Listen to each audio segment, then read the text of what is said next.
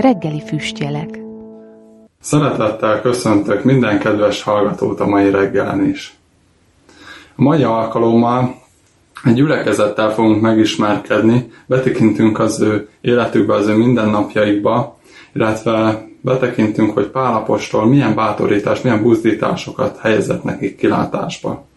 Ez a gyülekezet nem más, mint a Kolossé-beli gyülekezet. Érdemes tudni erről a gyülekezetről, hogy ezt nem Pál apostol alapította, mert amikor ez a levél megszületik, Pál apostol a börtönben van, és ő is úgy hall erről a gyülekezetről. A levél tanú, tanúsítása szerint, hogy olvashatjuk a Kolossé-beliekhez írott első levél hetedik fejezetében, egy Epafrás nevű férfi ember volt az, aki, aki ezt a gyülekezet meg, gyülekezetet megalapította. Így olvashatjuk, hogy úgy, ahogy tanultátok is Epafrástól, ami szerelmes szolgatársunktól, aki hű szolgája ti értetek a Krisztusnak, aki meg is jelentette nekünk a ti lélekben való szereteteteket. Tehát láthatjuk, hogy itt Epafrásról van szó, aki hű szolgája volt a Krisztusnak. És ő az, aki, aki tudósította Pál apostolt a gyülekezeti helyzetről, a gyülekezeti nehézségekről. Mert ebben a gyülekezetben különböző tévtanít, tévtanítások, hamis tanítók léptek fel, hogy olvashatjuk a második fejezetben is, hogy a tizenhatodik versben, hogy senki azért titeket meg ne ítéljen evésért, vagy ivásért, vagy ünnep, vagy újhold, vagy szombatok dolgában. Itt ö, olyan tévtanítások jelentek meg, hogy, hogy a régi szokásokhoz való ragaszkodás. Lehet, hogy a judaizmusnak a különböző szokásai, ami az Ószövetségben voltak, amik tudjuk utólag, hogy ezek mind, mind előremutató jelképek voltak, előképek voltak Krisztusra, és sokan, sokan ezt tanították, hogy ezeket a régi szokásokat meg kell tartani. Talán itt egy kis zárójelet tehetünk a szombatok dolgában. A szombat az a teremtésnek az emlékünnepe. Az úgymond nem egy krisztusi, egy jézusi előkép, az, az egy folyamatosan megtartandó ünnep, ahogy a tanítványok is megtartották Jézusnak a halála után. Tehát tényleg itt láthatjuk a második fejezetet, hogyha végigolvassuk, akkor, hogy mennyi, mennyi probléma volt itt, de, de hogy milyen őszintén szeretetben voltak egymással a testvérek, és, és igyekezett Epafrás, hogy ezeket a tévtanításokat Pál által sikerüljön kiküszöbölni. És a mai alkalmunknak a fő igéje, amit szeretnék veletek megosztani, az nem más, mint a harmadik fejezetnek az első három igeverse. Nézzük is meg, fel is olvasom. Annak okáért, ha feltámadtatok a Krisztussal, az odafelvalókat keressétek, ahol a Krisztus van, az Istennek jobbján ülvén. Az odafelvalókkal törődjetek, ne a földiekkel. Mert ha meghaltok, és a ti életetek el van rejtve együtt a Krisztussal az Istenben. Nagyon sok gondolat merül fel ezeknek az igéknek a kapcsán. Itt azt, azt írja az ige, hogy, hogy az odafelvalókat keressétek, az odafelvalókkal törődjetek.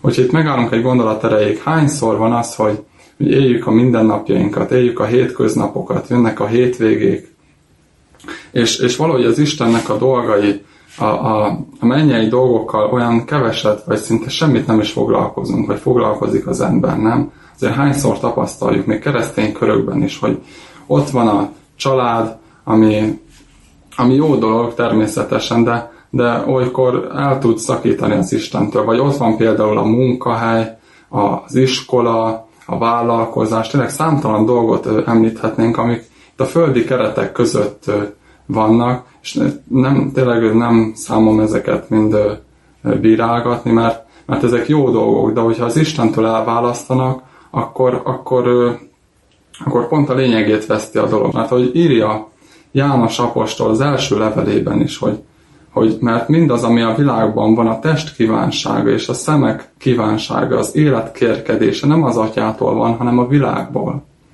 És a világ elmúlik, és annak kívánsága is. De akkor az Isten akaratát cselekszi, megmarad mindörökké.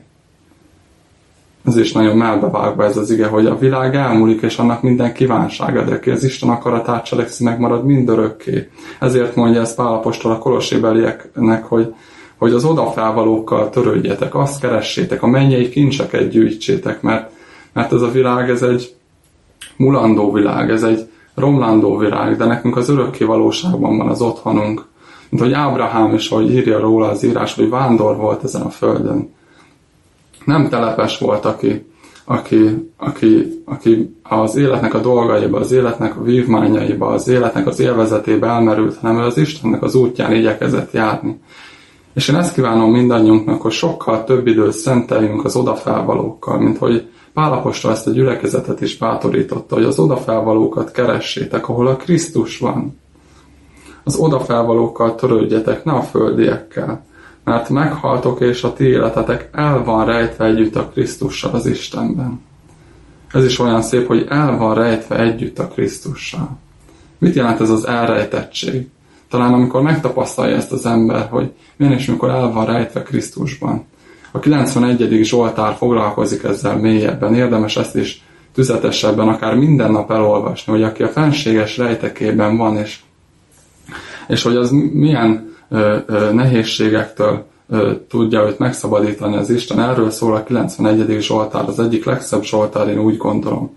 Ez a Krisztussal együtt elrejtve, mondhatjuk úgy is, hogy Krisztusban elrejtett életet élők, azok megtapasztalhatják ezeket az örömöket, ezeket a boldogságokat. És én azt kívánom mindannyiunknak, hogy, hogy, hogy mi is keressük minden nap, minden egyes alkalommal, amikor lehetőségünk van, az odafelvalókat. Mert csak ez az egy, ami igazán fontos az életben, mert minden elmúlik, de aki az Isten akaratát cselekszi, megmarad mindörökké. Ezt kívánom a mai napra mindannyiunknak. Sziasztok!